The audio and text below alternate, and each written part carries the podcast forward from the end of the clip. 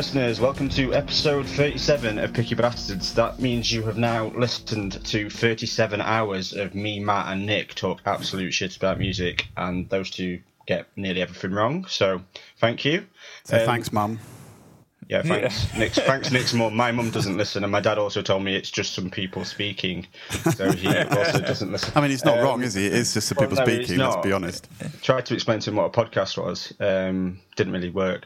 But hey, anyway, how are you two? How is Matt? I'll go to Matt first. How are you? I'm good. I'm good. You're lying. Sleepy. You, didn't, you sleepy. were just moaning about how shit you felt until two minutes ago. Well, I just I need to go to bed, but it's it's nine o'clock in the morning, so maybe that kind feels of- like giving up on the day. Got that wrong, haven't you? Yeah. So It's a Sunday. Yeah. And how are you, Nick? I'm okay. Uh, I am just okay, as okay as anyone can be in this 2020.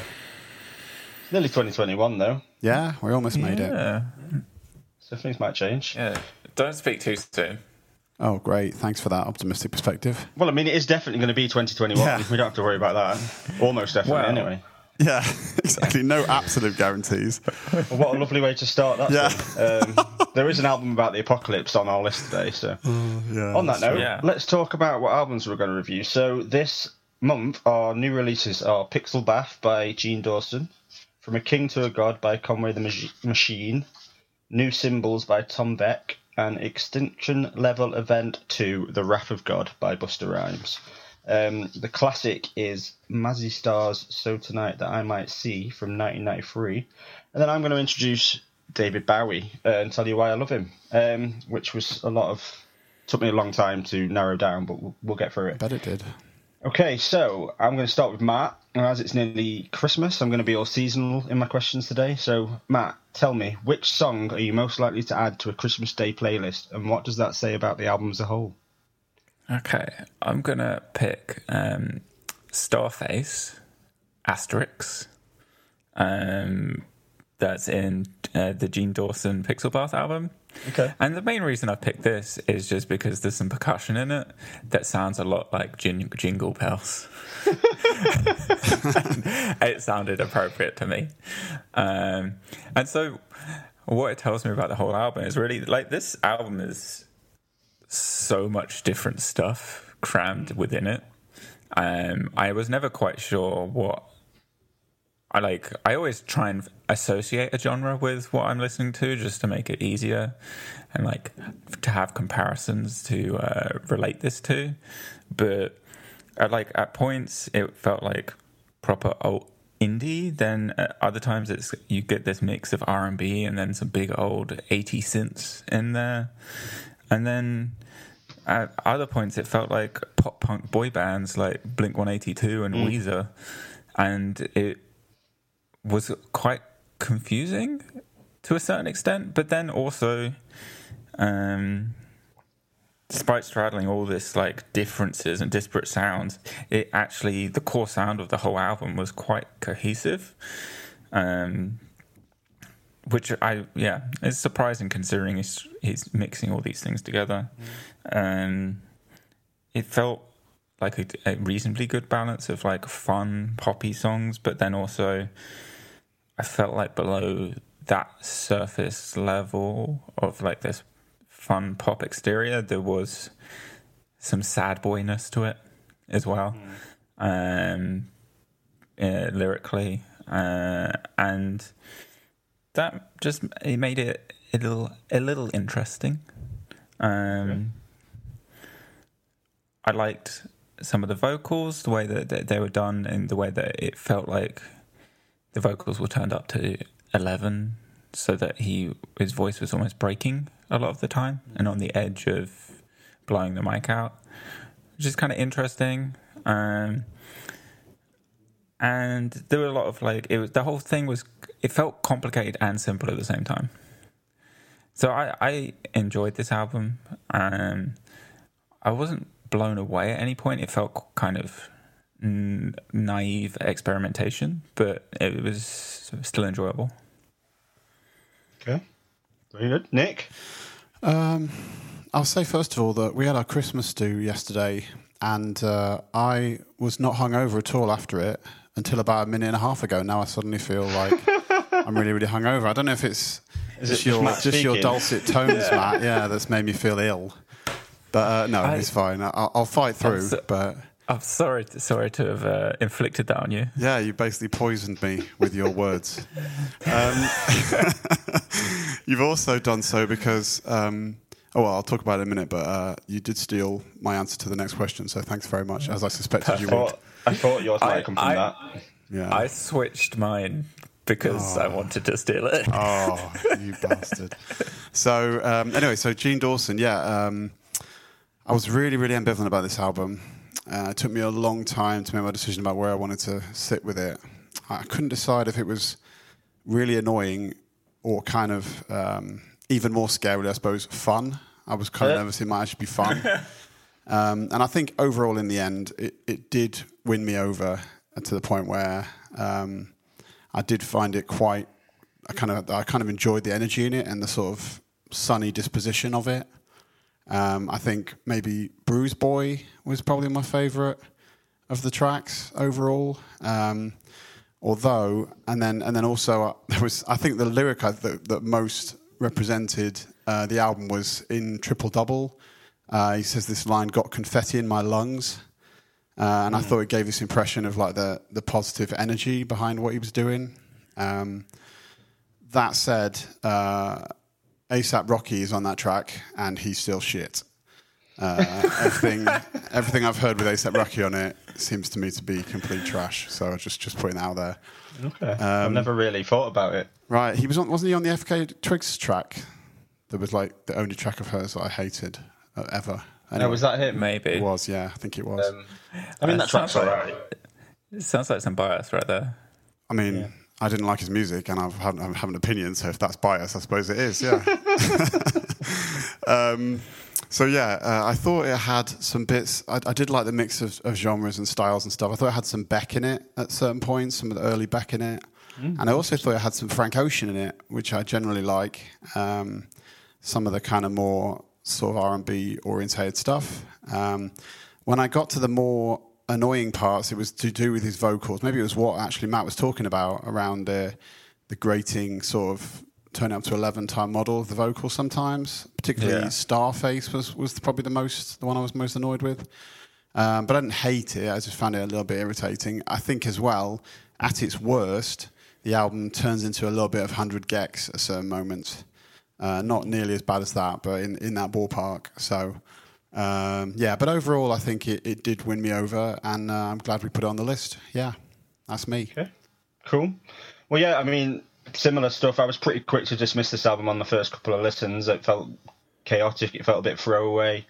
Uh, it didn't have anything in it that really grabbed me. But over time, I kind of, yeah, thought it was quite an interesting album. Um, lots more interesting than I thought at first.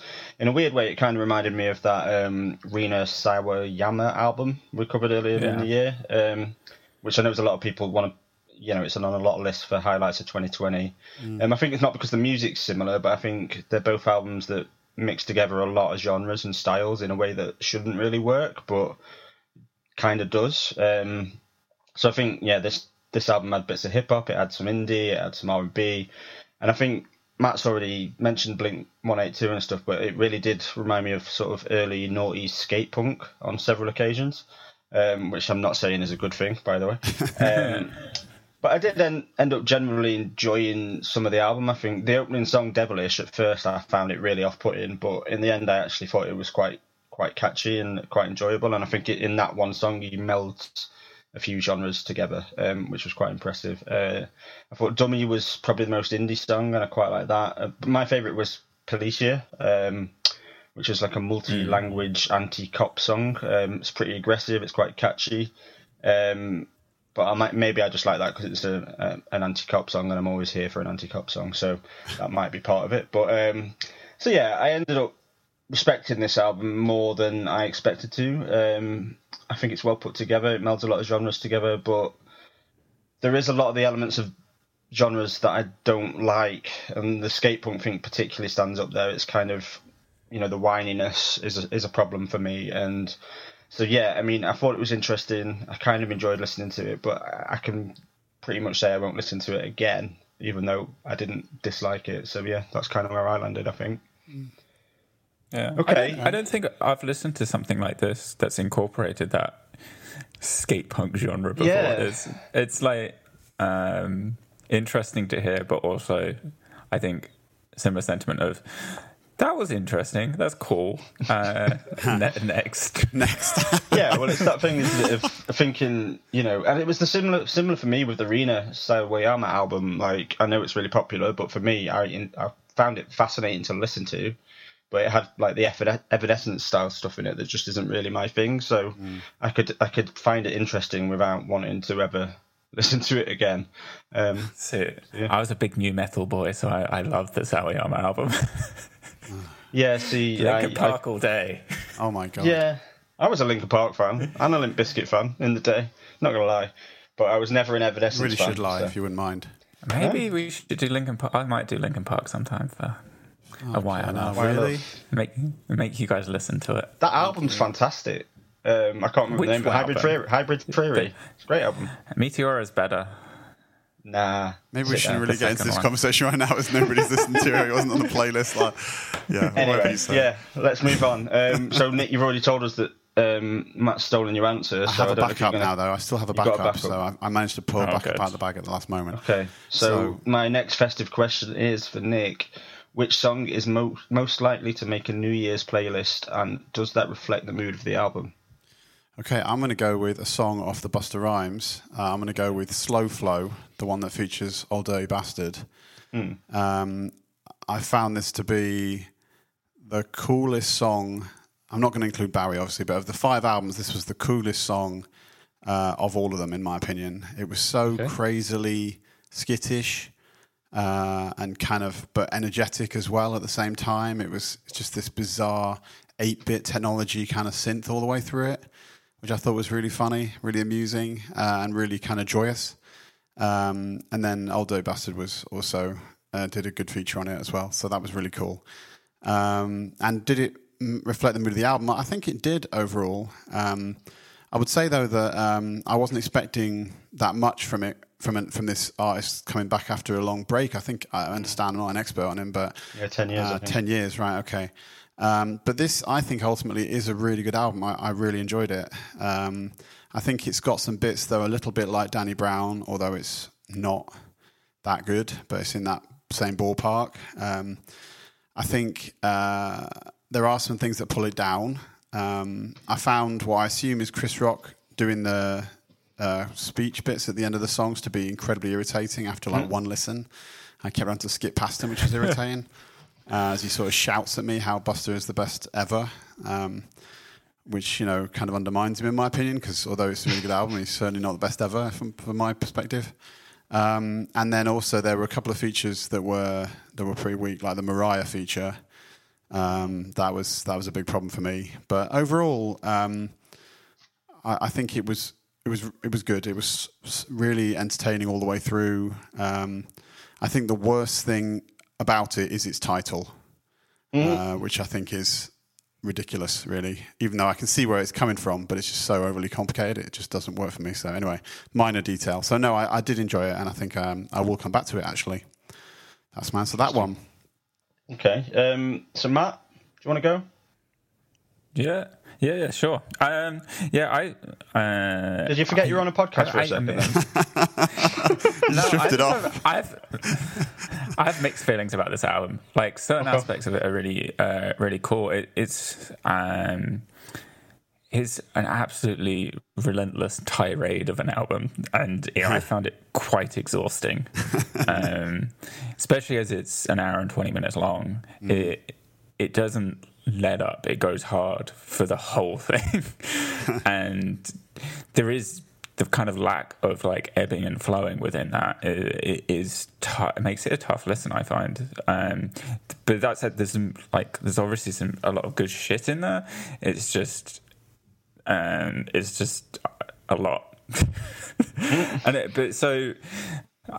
I, I do appreciate like the fact that he he came back and he's made this album that is very much hi it seems like his style of album. I haven't really listened to him before, but it has this very classic feel to it, and you can see from the features involved, right? Like you have Mariah Carey, which uh, Nick mentioned, but also like Mary J. Blige, Old Dirty Bastard, and Q-Tip.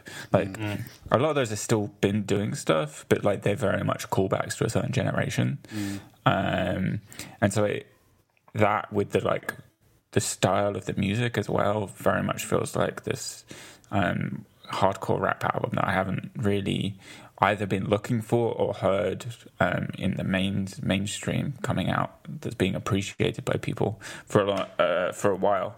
So when you um, just to interrupt you for a second, would you say then, just in terms of the this question was originally about New Year's playlists and stuff? That's a question that, that Fran put to me. Yeah. When you say it goes hard all the way through, if you weren't stuck in your flat listening to it, would it think it'd be better? Um, I mean, if you were in a club hearing it, I don't. I. I don't know.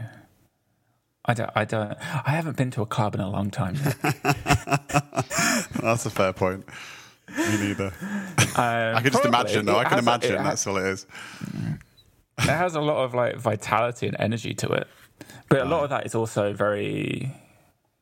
Well, like a lot of hip hop, right? It's very.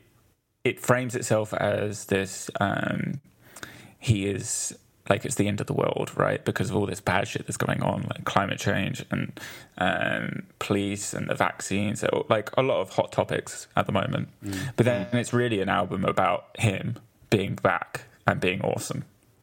Um, As Chris Rock points 90, out. Ninety percent of the album is, and like yeah. a lot of that works, and it his whole shtick works. Um, there are times it doesn't though. Like I, I found the track with Rapsody a bit much and a bit weird the tone of that, where it just was so very self-aggrandizing around his role in his relationship with his son, and just making Rapsody be this person that apologizes the entire time was just felt weird. Huh. um, yeah, but I don't know. I didn't. I don't think I'll listen to this again because I just it's too tiring. Maybe I can dip into it and find a song that I'll take out of it and put in a playlist. Such but. an old man, aren't you? Jesus. Yeah. Hopeless. It's weird for like a sort of party album uh, in some ways for, for Nick to be the one that's connected with it more than you. It's normally the other way around. But um, yeah, actually, have you got have you guys? I don't suppose you saw any the videos for this. I didn't. No, you should. No. If you haven't, you should watch the video for Czar because okay. at one point he's like riding a shark and then he another point he kills someone by just like holding his hand out and, and like electric bolts come out. nice, nice. He's always gone pretty hard with his videos. He used to have some amazing, amazing, videos back in the day. So yeah. Wow. Cool. Is that it you? Is, yeah, it's funny, and it's like eight, eight, eight minutes long. Right. nice. I'll check yeah, it out. Me. Yeah. Okay. Cool. Uh, so yeah, I kind of gave you a gentle nudge towards picking this album Matt, and uh, there's a couple of reasons for that. Like, yeah, I've always had a bit of a soft spot, soft, soft spot for Busta Rhymes. Um, in the era when I was really into hip hop, like he was one of those people who was just popping up everywhere. He he would have absolute mega hits, and then he'd feature on everyone's songs. And whenever he featured, he would sort of steal the show because like his flow when at its peak was just the best there was really. Like so fast so clear so aggressive. I think at one point he actually held the record for the fastest verse in, in hip-hop history. I don't know if he still has that but on a track called break your neck i think it was. Um, incredibly fast. Um, but the other thing about him was he was always very very patchy and i would usually prefer his features and his singles to the whole albums. Like the only whole album that i really liked was extension level event one which Extinction Level Event One, which is why I wanted to listen to this. Um, so I thought it was interesting seeing him come back with a sort of sequel to it. But honestly, the only link I can see to the first album is the fact that it's a Busta album. So that's pretty much the only mm-hmm. thing. But um, and I'd say my past experience of Busta really played out here. Like it is a patchy album. I think it does have real highs. Um, I think he really shows off that you know he's still got it on the, like the opening track and the track with MOP. Um, and I think um, Nick mentioned this track, but the track with ODB, uh, which is ironically called Slow Flow, is the absolute standout here. I think. I think oh, it's yeah. got a really good glitchy beat. I think both rappers are sounding like they were like at the peak of their career on that track, so that's great. And I think the following track with with Q-Tip, which is called "Don't Go," was was another really really strong track. And I think it was interesting to see then, try, as well as having all those like old old school rappers, um, he did have a few a few of current big current names, and I thought the track with Anderson .Paak was really good. But I was a lot less keen on the tracks with Rapsody and Kendrick. Um, didn't I wasn't really into them at all. Um, and I think that's where we get to it being patchy. It's like Matt said, um, there are enough good tracks here for it to be a very good album, but it's padded out to an hour and 20 minutes with a lot of filler and a lot of bragging, which is, you know, standard, but it's it doesn't need to be that long. But I also think we can allow um, Busta a bit of indulgence after, you know, coming back after so long and, and being who he is. So, interestingly, I think I'm going to sort of segue into the talking about another album here, or one of you taking over and talking about um, the Conway the Machine album, because I think it's without going too much into that, I think it's really interesting to see that the more dynamic and exciting hip hop album on on this list seems to me to be the one that's from someone who's been around forever more than from the modern artist. But I won't say any more about that Get now. into Who it now wants if you want. It's fine. You Shall I shall I go Yeah, straight for into it. Conway? Yeah, Do it. Do it. Okay, okay. Just go Let for me it. find my notes. Yeah. So I wasn't left with like loads to say about this album. I think what was interesting and thinking about the comparison to Busta, um, I also think it's interesting to think about this in comparison to the Che Noir album we covered a couple of months ago. Um, Yeah. I think we talked about that Che Noir album and how it harked back to like the likes of Pac and Biggie, and that she referenced that in the beats and even in the stories of the songs. Um, and I think we were really we were okay with that. We all enjoyed that album. Um, whereas I think Conway the Machine from King to a God, I think it's another example of an album trying to do that, sort of harking back to the old school. But I think for me, it had the opposite effect to the effect it had on Che Noir. I think um, it was funny. Like my first couple of listens to the album, there were a couple of songs that I thought that really sounds like another group or another artist. And, and when I looked into those songs, it turned out that those artists were on the songs. So Lemon that he did with Method Man sounds exactly like a Wu Tang song. It just sounds like a rip off of a Wu Tang song. Um, and as much as I always enjoy hearing Method Man, that song was just too much of an, an imitation of them. And then there's a track called Juvenile Hell, um, which while I was listening to it, I was thinking the production sounded exactly like the production from the era of sort of G Unit and the Game and 50 Cent and all of them. And then I found out that Lloyd Banks from G Unit was on that song. So every song that stood out was because it sounded much like something else that I really used to like and that I that I preferred to this.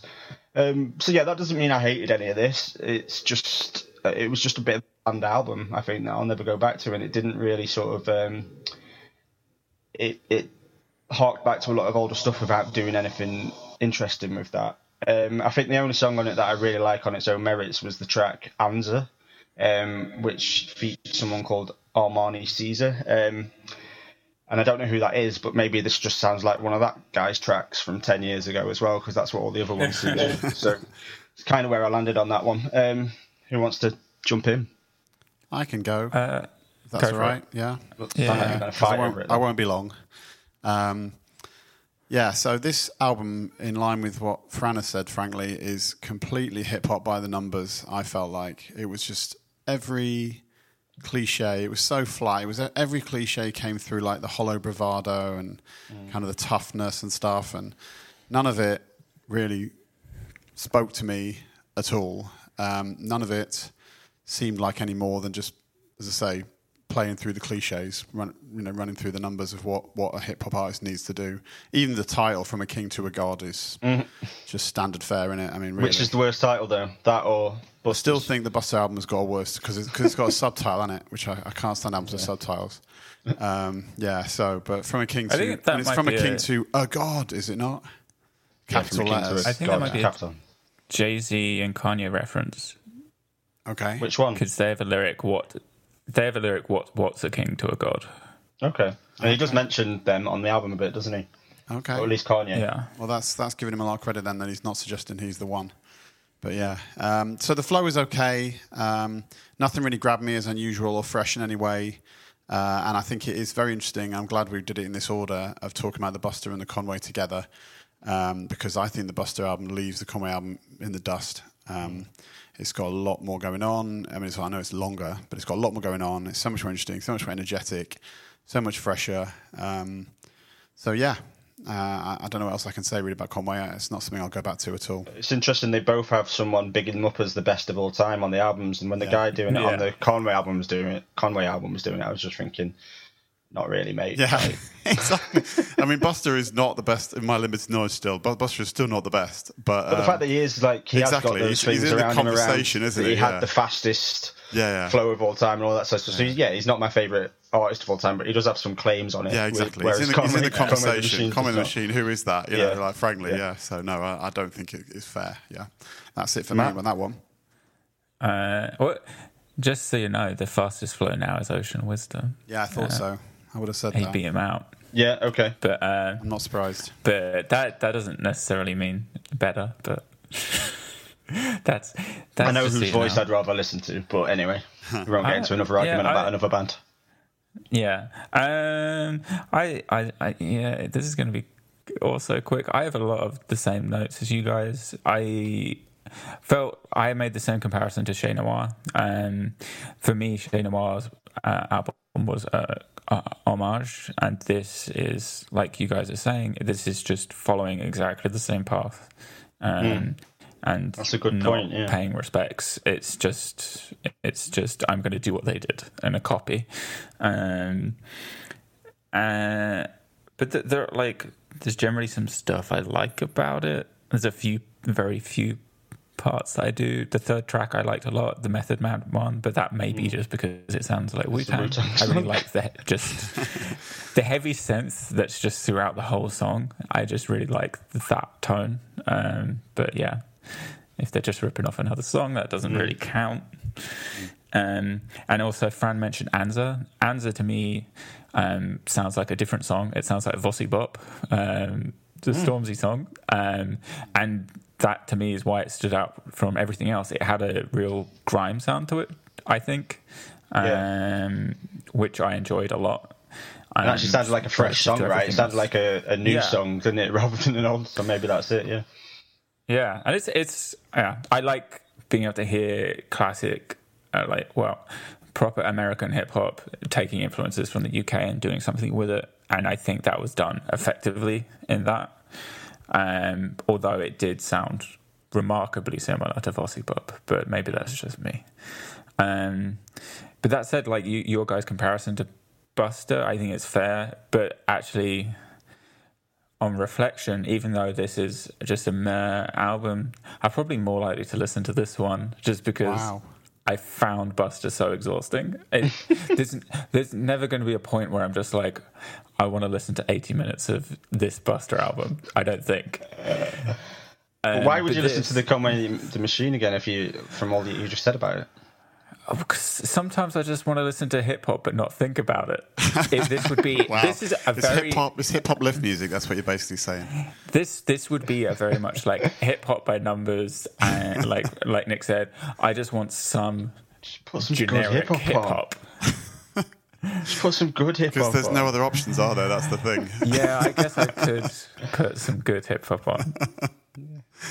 That's hilarious. But- Or even some average hip hop, like you know, if you want to listen to something that's similar to this, put like the G Unit. I know, you know, I know what we think of if people don't like Fifty Cent and stuff, but uh, a G Unit oh. album or a Game album is actually more enjoyable than this album by quite a long way.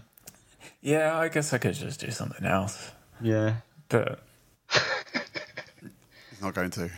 No, yeah. Very strange. is that you? Is that you on Yeah. Conway the Machine? Yeah, that's that's me. All right, we'll go to Nick. Do you want to talk about Tom Vek or Sure. um, Mazzy Star? Let's do Tom Nick. Vek, shall we? Yeah, go for it.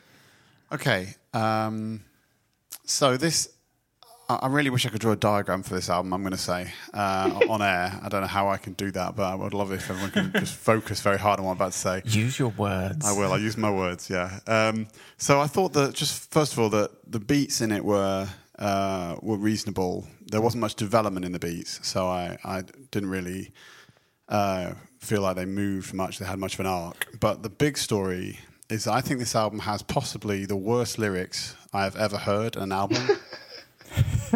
I really can't do them justice by just reading them. it needs the context of the really droning vocals to, de- deliver them to really get the how hard hit you are by these these vocals. But I will give you an example as best I can. The song "My Child." Um, I recommend everyone has to listen to this after and, and see, what, see or pause this and have a listen and see what they think after I've gone through this. So basically, the, the lyric of, in the first end of the first verse is, "Knowing how good it is to have you in my life, yeah." It is not often the easiest thing to say out loud, but I'm so happy I found you. You're the one. My best friend in the world, and now a mum of my child. Yeah, my child. so, Fuck, I didn't even notice that. Yeah, yeah. So I'm not. I mean, obviously, you're already laughing, so you can see that there's there's a few problems there. But just to be specific, the, the album, the, the lyrics are, fi- are forced into these weird line breaks that don't make any sense a lot of times. Mm. So we've got knowing how good it is to have you in slash in my life is is just a really weird forced line that doesn't fit with the with the melody, and it feels like it's it's just clumsy. But then on the end of two of the four of the four lines I just read, he ends up with the word "yeah," which I always think is a lazy move. If you've got an extra word, you've got to put it on a beat and just say "yeah" after it. It's just because you run out of ideas for the actual lyric. Hmm. then it's so so there's wasteful stuff and like that, and then there's there's stuff that's crammed in. Like it's not often the easiest thing to say out loud, but is a really weird a really weird line as well to sort of cram into into that space. Then there's some things that are so staid, so boring. Like I'm so happy I found you. You're the one. I mean, it just sounds so dull. And then there are some that are so awkward as well. Like on the, the following line, my best friend in the world and now a mum of my child, which yeah, I think is in brackets. Very bad. I mean, that it's just bad. shocking. It is shocking. So, honest, honestly, although the music of it was was okay, I, I wasn't in love with it. It was okay. this lyrical situation, along with the, the sort of very very drony vocals, makes this album unlistenable to me. I mean, painfully unlistenable. Uh, uh, and there's there's many more examples than just My Child, although My Child is probably the worst of them.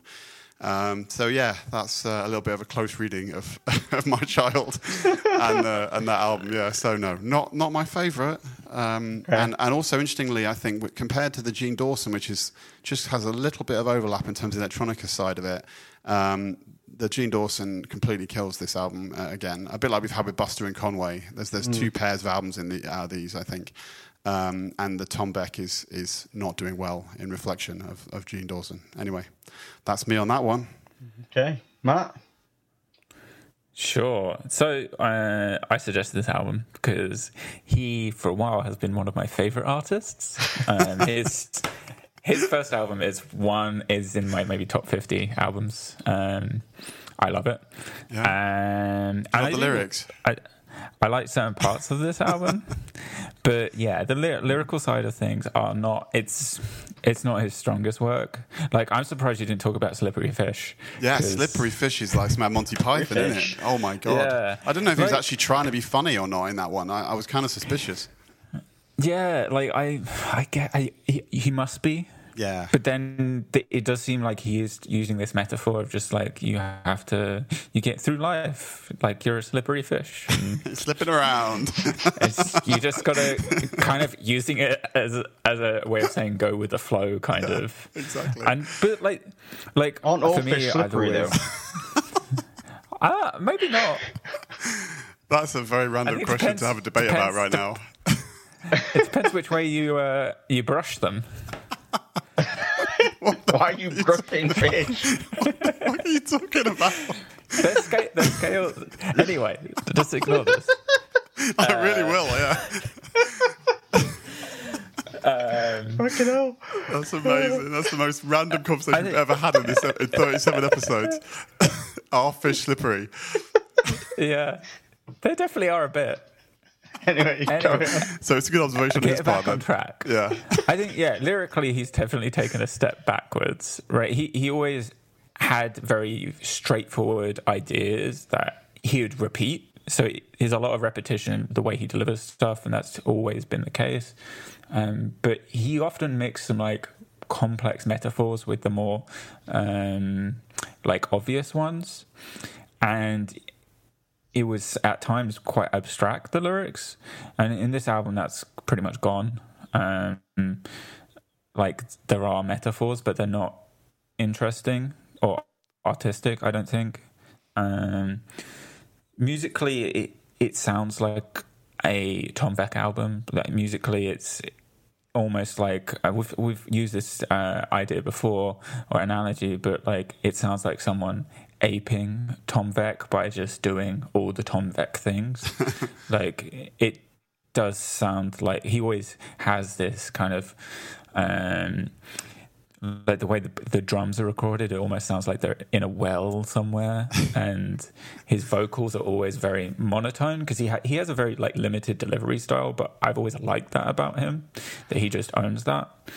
Um, and then he has like these simple beats with the kind of lilting guitars all over it. Um, but it just feels like all of these signatures are just a little bit more exaggerated than usual, and there isn't as much of a, a deft touch, um, which yeah, it's it means for me like I'm just less interested in this album than his previous three.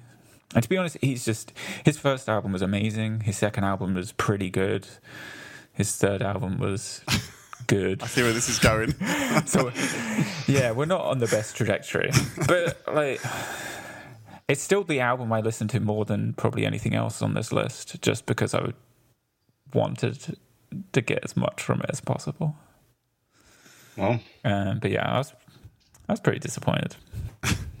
okay, so yeah, it's interesting hearing you talk about um, about it, Matt, because I when you picked Tom Vek, I really recognised the name, and then when I listened to it, it was really ringing a load of bells. And then I slowly started to remember that you spent a lot of time when we lived together at university trying to get me to listen to Tom Vek um, and yeah. trying to convince me that Tom Vek was good. Um, but I couldn't remember anything about him um, when it came back to it, and, and that makes a lot of sense to me after listening to this album because it just feels instantly forgettable.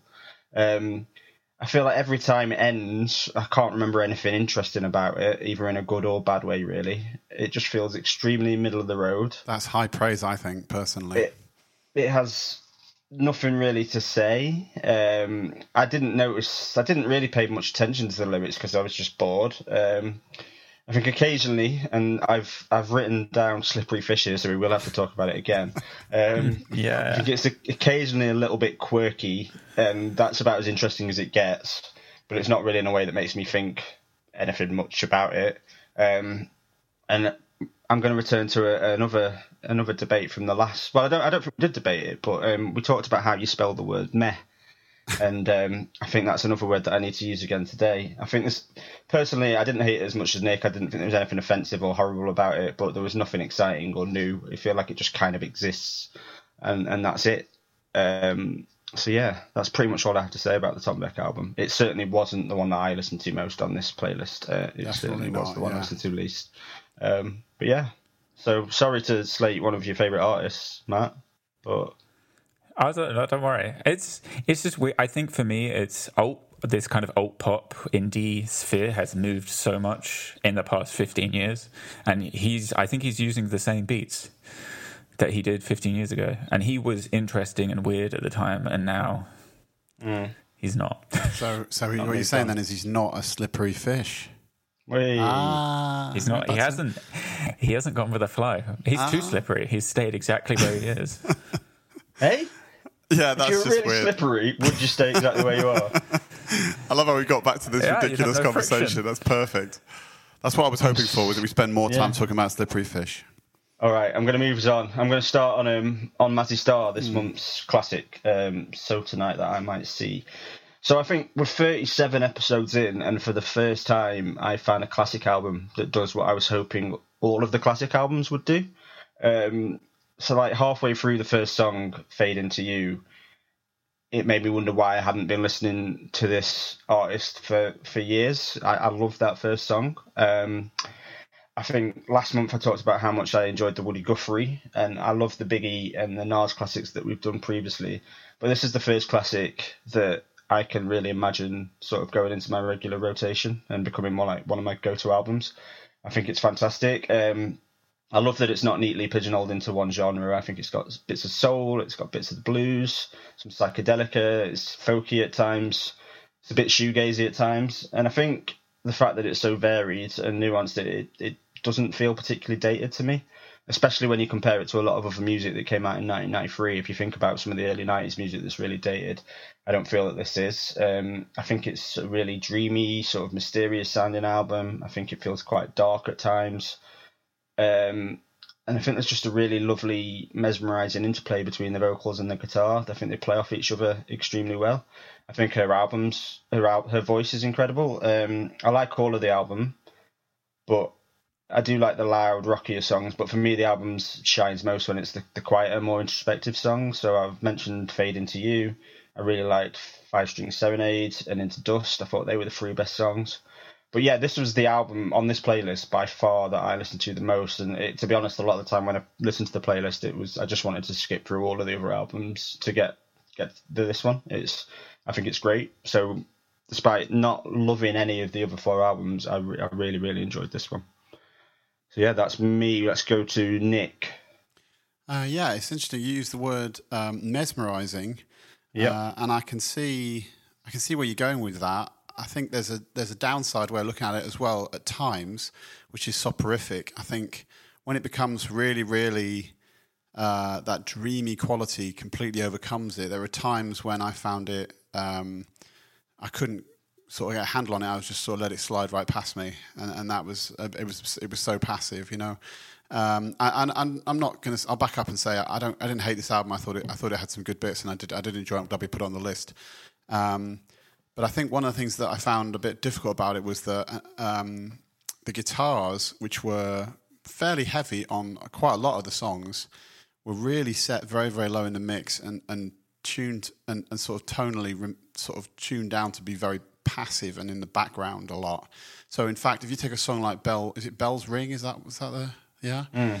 That song has actually, if you if you just really focus on it, quite heavily distorted guitars. Um, and actually, the song is still very dreamy, um, which I think is, is almost a pity, really. I, I, think, to be fair, I think it may be sort of a victim of the production style of the times in some ways, um, but I wanted to have a little bit more bite.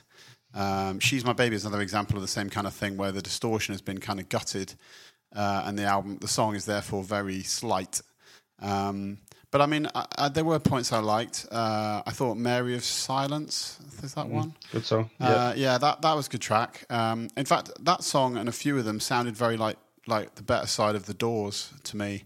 Uh, mm, like very um, like moody and uh, delicate uh, and slightly sinister. Um, so yeah, I, I did enjoy it overall, but I, I think I think yeah, I just don't know how I sit with like the notion of mesmerizing and whether or not that's something that, that really holds as a positive for me, or whether I see it as a bit of more of a of a of a downer in a way. Um, so yeah, surely if you're mesmerized, that's a good thing, isn't it? Mesmerized well, it's almost like hypnosis, isn't it? It is like hypnosis, isn't it? So I mean, that would be just like put to sleep by, I think, in a way. So, uh, but I, again, I'm not. I'm not saying I, I, I. totally felt that. I just felt that there were times when it, it was too smooth and too mellow for my taste. And I think as well it was positioned right after the Busta um, mm. on the playlist, which was difficult for it because obviously, as we've all said, whether it's better or worse, the Busta is, is certainly a very loud album. So it came across as mm. very very passive after that. But yeah, uh, glad we did it. Glad we did it. Um, yeah, and it's a '93 album, isn't it? Did we say that? It is. It's '93 album, yeah. So I've been obsessed with 1993 music lately, so that's uh, that's interesting as well for me. Yeah, so I'm glad we did it. Thanks. No, it's Matt. Cool. Well, I'm going to take one word that Nick said, soporific. I'm going to say it, it felt mostly uh, worse than that. to me, it felt slow, kind of processional, and at points pretty drab. I you like Tom Vek. The, I didn't think this album was special in any way. I felt like I was seeing a band in a pub and it just it just really was just like oh okay. The problem is though if like, this band was playing in a pub it would be it would be so quiet that you wouldn't be able to hear anything they were doing at all because anyone's conversation would be over them. Well that's what that's almost if it this band right? was in a pub I would not just, be talking to you two. I tell you that much. Fucking it just like to, I guess some of what you said like the levels were so weird and and just everything was hazy. That it did feel like oh, a badly set up band just putting on a live performance, and you're just like you can't hear anything properly. What the fuck are you talking about? um, like I, like I knew Fade Into You really well, and so this really wasn't an album I expected after Fade Into You because it feels like there's Fade Into You and then the rest of the album, um, and Fade Into You is a fantastic song, um, and it's obviously the standout to me. But then after that, it just kind of just fades away into uh, Ah, this kind of did there. folky, hazy, shoegazy, alt rock mix of stuff, which just it just for me is just a blur. This is this is the most shit you've talked on the podcast. I think. Wow. That is Big that is my statement. Big conclusion. statement. I, I just I I'm not surprised that you like it, Fran. To be fair, it hits a lot of your buttons, but it it hits Good a lot of the things that I I managed just to don't. insult the band and Fran at the same time. That's amazing. well done. Well, it's just it's just a lot of stuff. I like at the end. I like, I like. I did like some stuff. I, I think a song that you mentioned was "Mary of Silence." Like the drums in that, I really liked. They were very um, isolated in a way that reminded me of Joy Division. Um, that I really en- liked because that was nicely mixed with everything else. It had a different sound. Um, but a lot of the time, I was just like, yeah, I liked her voice as well. But then I just, to me, I just ended up wanting to listen to Fleetwood Mac afterwards because Oh, it just God. felt like a less good Stevie Nicks. I mean, Fleetwood Mac. uh, Um, you know, you know my feelings on Fleetwood Mac. So Yeah, um, you're not a fan, If you, if you prefer Fleetwood Mac to this album, then it, it says everything we need to know. I I think uh, I think Rumors is probably probably better than this by a, by a quite a wide wide margin. Um, yeah, I I'm surprised by how much you like it, Fran. But um, I think it's fantastic, It's, and I'm, I'm I'm very surprised. I didn't um I didn't think you'd love it, but I'm surprised to hear quite such a, a ridiculous reaction. To be honest, I I'm surprised how much you like it. you like Tom Vek. anyway, I- I let's not just argue. Yeah. Yeah, uh, this this well, No, I'm not gonna Yeah, no, I'm I'm not gonna surprised at defend the, um, this Tom Vek album.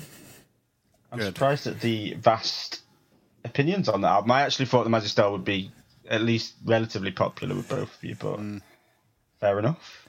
Fade into You is an awesome song. I, I kind of find it surprising you think that that's different from the rest of the album, though. I mean, I, I didn't hate it or, or love it, but I think it was pretty consistent with the general dreamy quality of the album. I album. wonder, Matt, if some of that for you comes because obviously Chloe Foy has covered Fade Into You, and I think you probably know that I- version.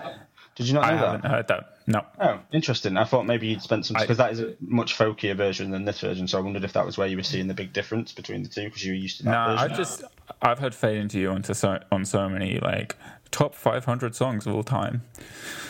Okay. Right. Well, that's Right. us for the five The albums. big moment. So I think we're on to David Bowie time.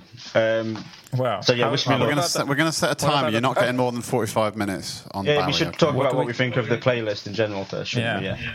That's the point Matt's going to make. Um, I'll go. Um, average. One very good album. In one word.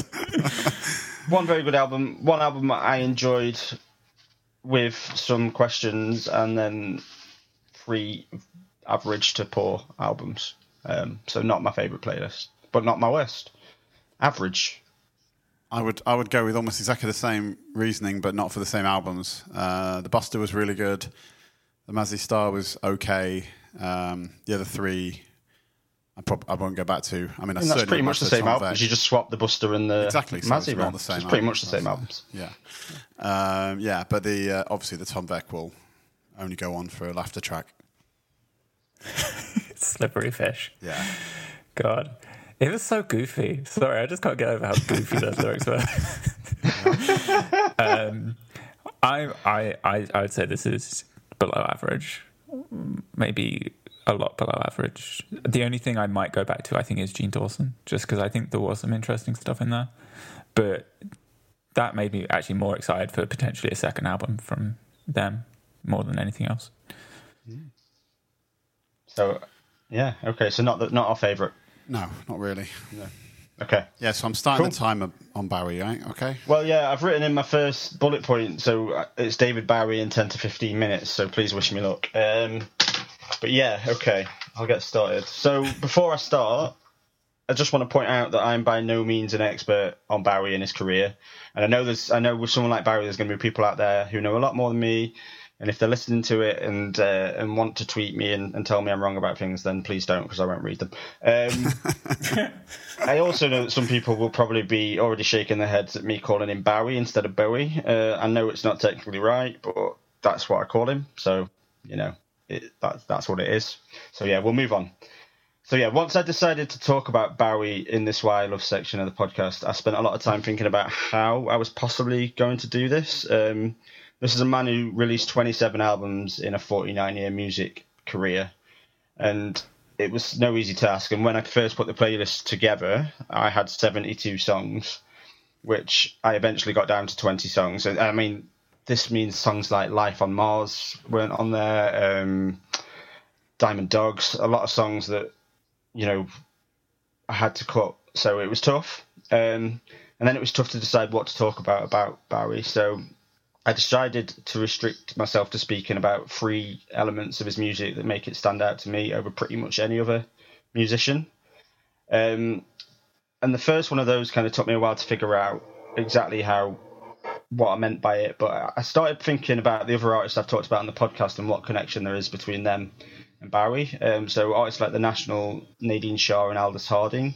Um, and the main thing I came to here was the attention to detail. Um, so many of the artists and bands that I love pay so much attention to every element of every song, and I think none more so than Bowie. Um, sometimes it's just little tiny things like the guitar solo that comes in to the outro of Let's Dance.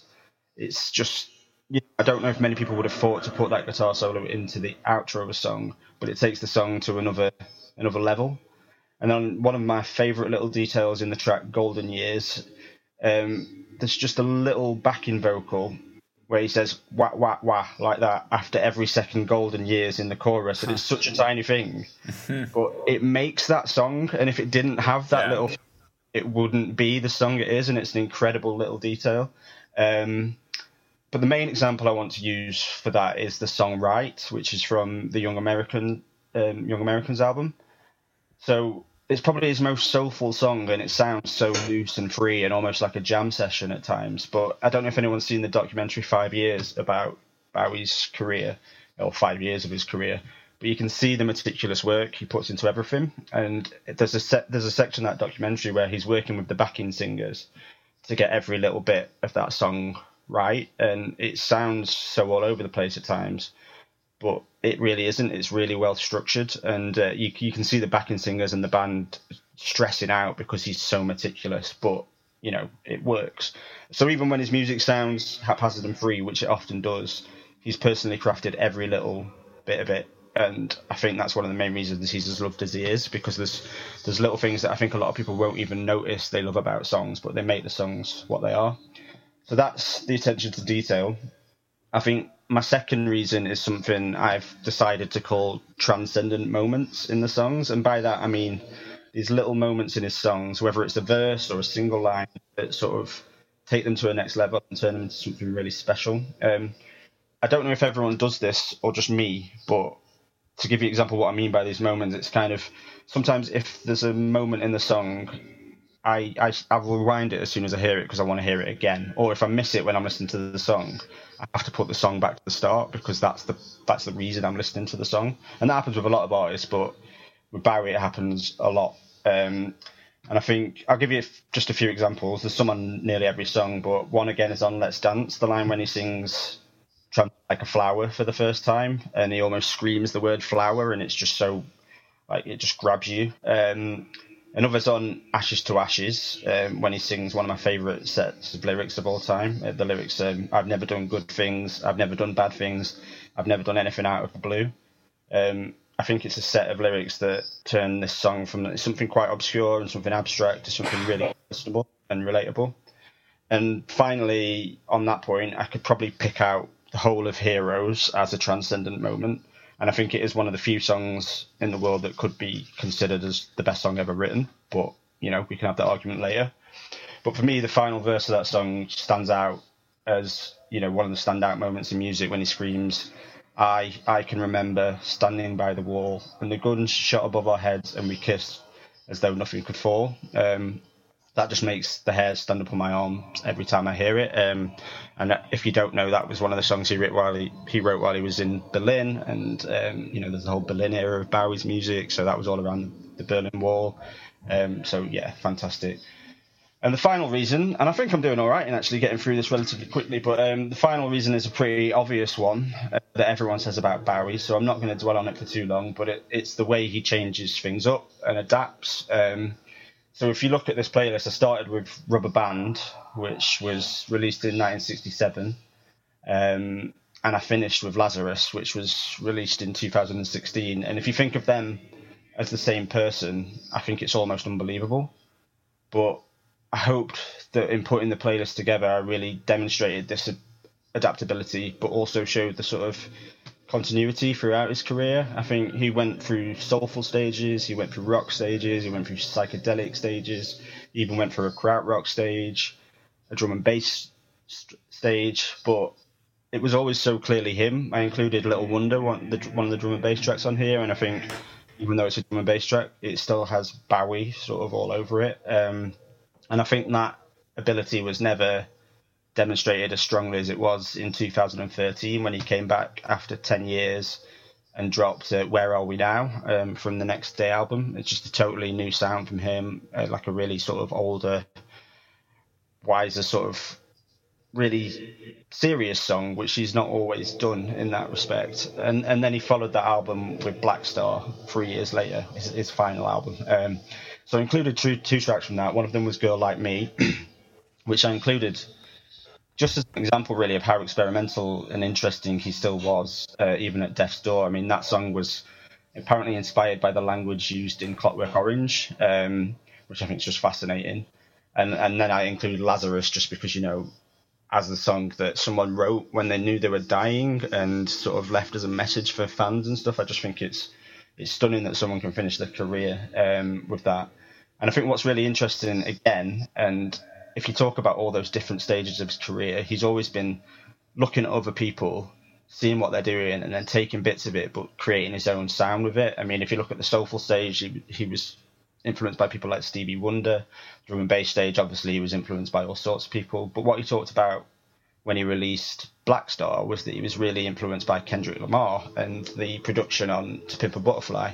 Um, and I think you can hear that in the songs, the sort of jazzy elements. But I think it's just fascinating that someone like Bowie is talking about being influenced by someone like Kendrick Lamar at the end of his career because it just shows that even at that age he was willing to try and adapt what was fresh and what was happening and what was current and what people were enjoying at the time. So yeah, I've condensed it to three of the reasons I love Bowie. I could pick another 30 and I could do another playlist of 52 songs, but I'm, I'm going to leave it at that for now. Um, so I'm going to head over to you guys. Uh, who wants to Who wants to go first? Matt, why don't you go first? Sure, sure. I, yeah, I I don't know what to say. It, it, he. that could I, be a problem. I have a relationship with with. Uh, I also say Bowie because that's what my dad said. Um, yeah. I have a weird relationship with David Bowie just because I had almost Stockholm syndrome because my my dad was obsessed, and so for the first 18 years of my life, that's all I heard. Uh, like anytime my dad was around, because he'd put an album. He has all the albums, all the vinyls. He'd put an album on, and then it would finish, and he'd just press play again. It would just go again and again, and then that would be the weekend, and then next weekend there'll be a new David Bowie album. In. Um, and so until I moved out, I I kind of had this weird oppressive relationship with it, and then uh, absence made the heart grow fonder, and I actually could have an objective opinion about uh, him as an artist. Um, it's funny, it's almost exactly the same as me. Like when my parents used to listen to him as a kid, I, I used to be like, "Nah, I'm not into this guy." And then when pretty much when I moved away to uni and like when we lived together, that was when I started to get into myself. When it wasn't just this music that my parents were making me listening to. Uh, so it's it's interesting to hear that you had that same same, same experience. Yeah. Yeah, it is exactly this. I think uh, a lot of people, because a lot of people talk about how their parents influence their musical tastes, mm. and often it's giving them stuff. And so with my mum, she was always pushing on me stuff like um, mod, like uh, mod revival stuff, like um, Paul Weller uh, mm. specials, things like that, Talking Heads, and I took those straight away. Um, but from my dad, probably mirrors my relationship with my dad. It was much more mm. antagonistic. um, and so it took me a long while to get David Bowie into the fold, but then like he's uh, undeniable, right? He there's very few artists that you can make the claim that they were the greatest ever. There's very few songs, few albums that you can actually say are in the conversation, and he is undoubtedly in that. Um, you talk about his influence and his reach. I don't think there's any artist I can think of that has had such a big impact over such a long period of time across diverse genres mm. um, as him, um, because of the way he moved and evolved. Um, and I think you made some really, really good points. And I think the, the, the bit I'd pick up on is the way he is able to comment on what is important in society at the time, right? Mm. And so mm. you picked out the Berlin Wall. Like, I have a massive fascination with space, and so him uh, talking about space in the way he did in 1969, and like the ostracization uh, and feeling alone that he portrays yeah. in uh, um, when he's talking about Major Tom, is uh, something that a lot of people were thinking about at the time, and I still think about all the time, um, and how weird it must be to be out there and to be able to encapsulate that in such a moving way. Yeah. Um, is uh, is amazing, and to think that that song is like fifty years old is I know, I know, it's mad, isn't it? Mind blowing. I think it's fascinating as well around the space stuff because I know some people who I have tried to get into Barry, you know, who these days and they hear it and they're like, why does he always sing about space? Like, what is the obsession? But back then, space was a big thing, right? People were trying to figure out.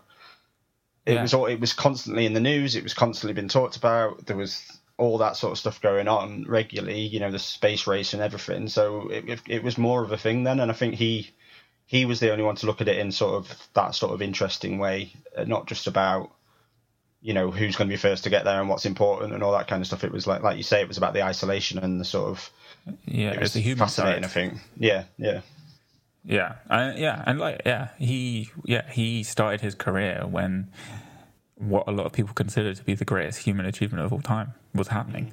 and so there's yeah there's a reason he's obsessed with it.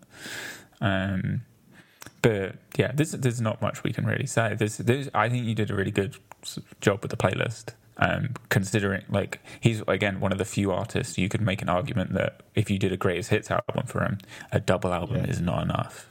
Yeah, um, I and so to be able to make a reasonable playlist is and to cover everything from start to tough. finish. yeah, very tough. Um, do you have a favorite but, era, Matt? Just before we move, do you have like a favorite Bowie? Um, no. I think I think it's important. Like, I I would definitely prefer his older stuff to his newer stuff. But by older stuff, I mean a probably a twenty year period. I have a. I think my favorite album is a live album. His recording in Philadelphia, which was during his like uh, Young Americans phase. Young Americans is my big, favorite album, personally. Yeah. So. You should listen. Is if you haven't listened to the Live in Philadelphia album, is there's a lot of uh, yeah, very good live music. He expands on a lot of the songs in an interesting way. I don't think I've heard it weirdly, so I'll, I'll look it up today probably. Yeah. Do it. Cool. Okay, so from two people okay. who have a very uh, old relationship with Bowie through parents, I know you don't really, Nick. Yeah, I think that's a really interesting place to start. Actually, yeah, is that um, it's really interesting since I'm so obsessed with music on so many levels that there are people who just passed me by. Um, and uh, I was actually talking to my mum about this this morning about the fact we were doing the Bowie. Um, mm. Second shout out to my mum in one podcast. Um, mm. And uh, I realised, you know, she's much more into it than I realised she was. She, she was talking all, about lots of details about, about the various periods and the albums and stuff. Oh, but wow. I don't remember really listening to it much growing up at all. Um, there were other people other big sort of towering figures like Hendrix and stuff that were really big on, on my parents' radar. But um, Bowie was not really, yeah. So in that sense, it was very it was great to have this as a playlist to get sort of get into it and get to understand more about what was going on, uh, having missed this this sort of giant, you know, in lots mm. of ways. So I think my overarching comment would be. Um, well, this is not a criticism because I actually really enjoyed it, but I, I, thought it was actually a lot less odd than I was expecting, given the, the sort of aura around him. Mm. Um, it was actually had some really uh, some great tracks that were refinements of the pop song. Uh, and I think he would. Free, it sounds to me like, from what I've seen of interviews of his, that he would freely admit that was what he was shooting for. Yep. Um, and they were sort of refinements of it that were that worked really well and they had like a very clear structure and they had repetition in the choruses and stuff. Now for some reason again misinformed about it i had assumed it was going to be really really weird. There was going to be a, there was and maybe it's the playlist songs you picked i don't know. I'm not familiar enough with this stuff but i was expecting it to be really all over the place and like super odd ball, and a lot of it was not. Uh, there were a few bits later on in the in the list that were a bit more odd, but um, of course, it's reasonable to argue, I think you probably will argue, that he was defining what was normal uh, in a way, mm. and he mm. was redefining what the what the scope was of, of the entire uh, musical enterprise. You know, so I, I can yeah. definitely see that. But again, when I listen to these, some of these songs, uh, even even in the middle period of, of this playlist, they're still very clearly, um, you know, uh, verse, chorus, bridge, verse, chorus stru- structures um, there were little details, though. I was interested when you're talking about the, the small details and these, these sort mm. of nuanced perspective that I thought really were interesting to me. So, for example, I thought he, I would guess he was pretty early, maybe very early, in the use of some reverbs and stuff that he does on. There's a track, there's Moon Age, Daydream, for example. Yeah. Towards the yeah, end of that yeah. song, um, things sort of drift away on what I assume is a plate reverb they had they were using. But I would assume, given the year, I don't know what year that was, but fairly early, that that was that was a pretty early instance of the use of that kind of uh, technology. So he definitely had those details. Um, but I, I found um, I found that really surprising overall. Yeah. So. Um, I think that's just to comment on that um, mm. while you're talking about. It, I think the interesting thing is that you know he did oddball things, and I included the um, the song from Low, um, which I can never pronounce, Warsparva, to show that kind of what he did for a little while. But I think what people who haven't experienced, I think that you know he was an oddball human. Yeah. And what I didn't want to do today, and was careful not to do, really, was to spend too much time talking about him as a person because that's a whole other podcast and that's a whole other other thing. But I think people do think that his music's really oddball mm. because he was an oddball person when actually his music is you know st- quite straightforward, but Very actually influencing a lot of yeah. other things. I think you know some of the stuff, like you said, he's led he's led the way in some things that now feel less oddball, but were oddball a little bit when they came out. But I think you're right. I don't think his music is as oddball as people assume it's going to be sometimes. Mm, yeah, yeah. Um, so I, I, wasn't. I wondered, as in part, and you can answer this in a moment. What, what, whether you thought there were periods that were dips in this variety of periods that he went through um, in quality, because. Um, I felt there were some tracks that I was less interested in. It was generally a bit towards the earlier stuff. Uh, it got steadily more interesting as he went through, I suppose. Mm. Um, so, for example, you included Rubber Band at the start. Yeah. Was yeah. that was that for like the historical narrative of what he had done, or because you? yeah, I mean, Rubber Band was song? in there because it's it's. To be honest, I was going to fit this into my intro. Rubber Band. The main reason I I included that was that really it's to show where he was because actually right. I think another thing that people think with, with Bowie and assume is that he was this ready-made pop star, this ready-made musician, and he was just there. But actually, he released that album, David Bowie, the, the debut, mm. with Rubber Band on it, and it flops. And it was then quite a long time until he he made it with Space Oddity. He had to work very hard to sort of get his career off the ground, and and nearly gave up several times. So that's kind of why I included Rubber Band because you know the mm. That was what he was doing, and it wasn't. Rubber Band is not a great song. It's the best song on that album. Yeah. So I well, that, that's what I was, that's what I was hoping you were going to say because yeah. I, I, thought as a historical document it was important to recognise. I, I, definitely yeah. see it from that perspective.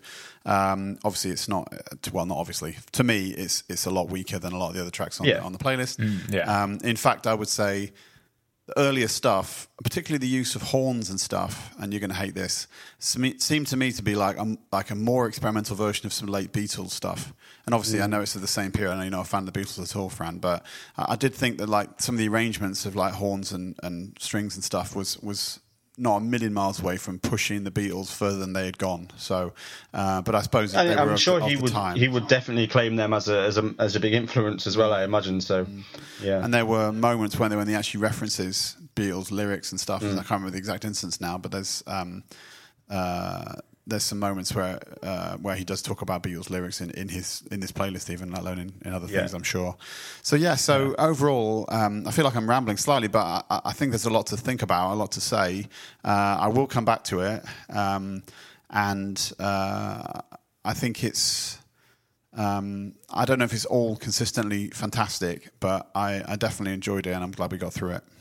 So I think interestingly, it's you know when I first my first idea when I set out to do this was that I was going to show some of the because there's not you know the amount of albums he put out and the amount of stuff there was some terrible stuff that he put out Uh-huh. and I did want to sort of demonstrate that a little bit. I didn't really in the end include much other than I mean I don't think Rubber Band's terrible, but Mm. that and I'm not I was not a big fan of his drum and bass period. Um, Yeah. Little Wonder I quite like as a song because it's fun, but the album as a whole I was not into. And actually, I would say from Let's Dance, which is you know I can't remember the exact year, but I think it was maybe '83.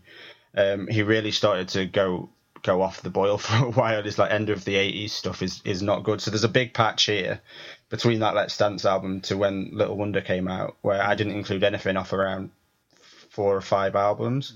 Um, so there was there was dips. Um, I think we've had this conversation before, haven't we, with various people on our Why I Love stuff. Is are we trying to represent everything that they've ever done, or are we trying to represent the peaks of that stuff Yeah. for us? You know, um, and I don't think you could do with Barry. It was I had to choose one or the other. I don't think you exactly, could yeah. because there's so much stuff that it was Yeah. it was hard to do. But um, interested in it because you talked about liking some of the later stuff more. I just was there a particular couple of songs or one of the albums that you you felt you liked the stuff off more than Uh, others or I suppose I liked. Um, and I wasn't huge into Little Wonder, but the the last three songs I really liked are the ones of Blackstar, Yeah. and Blackstar's one we talked about before, isn't it? So uh, when it came out, we talked about it. In a, we didn't do it on the. ago. I think you and Nermal did it before we started Yeah. all this because I remember you saying that it was your comment about it was it's just very Bowie. Uh-huh. I thought. Hmm.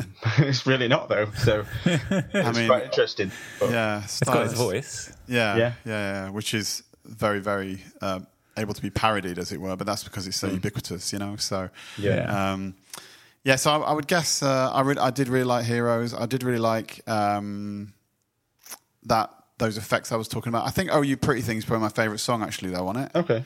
um, I just think that that hook is really is really great. Although again, it, it's boxed off in a way that I, I was not expecting it to be. There's points in the second, I think it's the second chorus when the piano kind of everything drops out except for the piano to do the dun dun dun dun. Oh, you, you know, it Yeah. kind of has this pause in order to fit with the structure. And I was expecting him to do to bend it a bit more and do something weirder, and he didn't. He didn't on that occasion, um, which is fine. But um, again, that, that just underlines my point. I was expecting it to be all over the shop, and it wasn't. So yeah. But no, that was probably my Yeah. high point. "Oh, you pretty things" my favorite. I'd say maybe listen to the Hunky Dory then as your next thing, the album Hunky Dory, because that was actually the one. Like I say, Young Americans is my favorite album, but Hunky Dory was the one that I struggled to cut down to just two songs. All right. Like I originally had about six songs off Hunky Dory, just because they demonstrate a lot of different things about Barry. So I think right. maybe listen Yeah. to that album next as your uh, as your homework, Thank you very much for assigning me homework. Yeah. That's great. and both Uh, yeah, watch I Five Years if you haven't already. I've as well. seen I've seen some of that. Yeah, I don't think I've seen all of it. but I've seen some of that. Oh, yeah. I should. Yeah, I should watch that. Um, yeah, I think with some of what were you saying, Nick, as well. Like he, I don't think he invented a lot of things, but he really had his ear to the ground and had a. He, his big thing is having a good ear, finding the sound that he wants to incorporate and make mainstream, almost. And I think So that's what happened with Young Americans, isn't it? It's like you know he came Yeah. up, he just done Rebel Rebel and Diamond Dogs are really, the, probably his rockiest album, which if I'm being honest is my least favorite Bowie era really. And then he came back with Young Americans, which is just incredibly soulful because that was what was doing well at the time. But he adapted it and made it his own sort of thing. So I think yeah, he was always always doing that. Yeah, that was fun. Okay, So thank you. no worries. Seems relatively positive. I'm just glad you didn't just end by saying yeah it was shit, Nick, because I didn't I didn't know how you would. That's what you fully how would expected, find was that. it? So- No, no, no, I didn't expect you to think it was shit, but I didn't know how into it you would get. So it sounds Yeah. like you did all right. Cool. Okay.